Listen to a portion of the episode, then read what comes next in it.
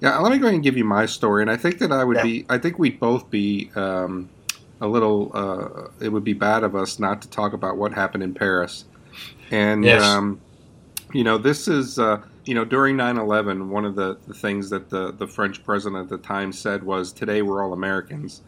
And you know, I think that we can sympathize with the challenges that are going on uh, overseas, and uh, you know, 129 people were killed in uh, several terrorist attacks, and we really need to be concerned about that now. And of course, we're hearing that uh, you know ISIS has plans uh, again to infiltrate the United States if they're not here already, and that they're going to be uh, uh, you know uh, conducting some terrorist activities here on U.S. soil.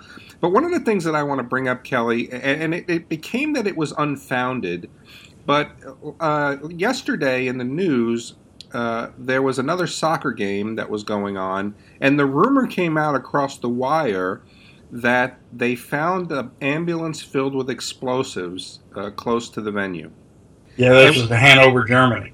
And when I first heard that, um, I believed it. I thought, oh my God, you know, we, we have to do a better job of securing our vehicles because, Mhm. you know, this is one of the things where we go into these scenes when this happens.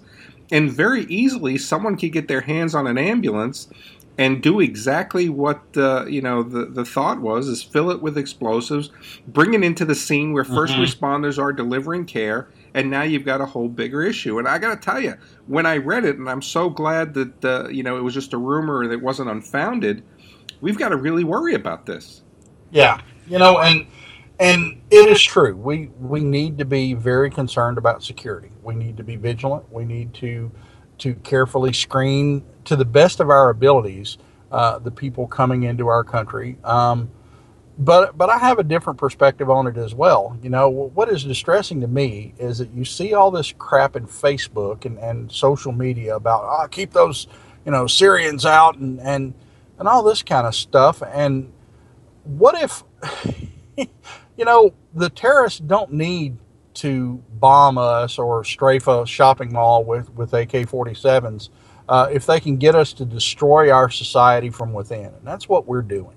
That's what we're doing. You know, we're falling victim to to xenophobia and fear, and you know, fear is one thing, and everyone has them, and, and I'm fearful too. But but damn it, you shouldn't let your fears overcome your principles. And and there are, you know, this is a country that that around the world for close to 200 years now, people have looked at as as a beacon of freedom and opportunity. Um, and, and you know, we've we've got words inscribed on on the Statue of Liberty from Emma Lazarus. You know, give us your tired, your poor, you know, your your huddled masses yearning to breathe free. And yet we are we are discarding those very ideals based on nothing more than fear. You know, freedom is a I, I'm preaching here, but damn it, freedom freedom is a messy proposition. It costs. We have to pay for it every day. Uh, and as Ben Franklin said, you know, those who would who would give up essential liberty for temporary safety deserve neither liberty nor safety. And and I agree wholeheartedly. I, I don't think we should let fear of terrorism uh, make us compromise our own ideals. If we do that, then then ISIS has won, and, and they never had to fire a damn shot. Yeah, but one of the things that I think, and I take the other side of it, you know, I, I believe we all immigrated to the United States. Yeah. My, you know, I, I'm a I'm a second generation uh, American. Uh, my grandfather and grandmother came over from the old country and, and settled in New York City, and then my parents were born. And um, you know, but this is this is some big things, man. I mean, you know, one of the, the one of the Syrians that uh, came into Greece on October third was part of this uh, was part of this uh, violence over in Paris. Um, You know, there is now proof that some of these Syrian refugees are part of the ISIS movement and part of Al Qaeda, and um, we're letting them into our country. Now, am I saying to you that we need to uh, block the borders and not let these people in? I really don't know. But I would really like to see something to the effect of not to let them in the individual states until they are thoroughly checked out via background. And uh, you know, they just arrested they just arrested people in Honduras with Mhm. Stolen. Greek with stolen Greek passports who were trying to get into the United States. Mhm. And I, I'm with you 100%. I mean, we're all immigrants when it comes to, you know, Mhm. being in, in, uh, Americans.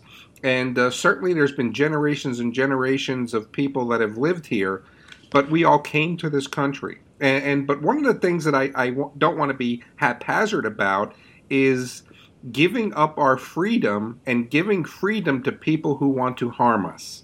And Mhm. uh, I got to tell you, that's where I have a little bit of challenge with that. And I don't know what the answer is. I believe that people should come to the United States. I believe that we should allow people to become citizens, but I don't think it should be at the cost of American lives.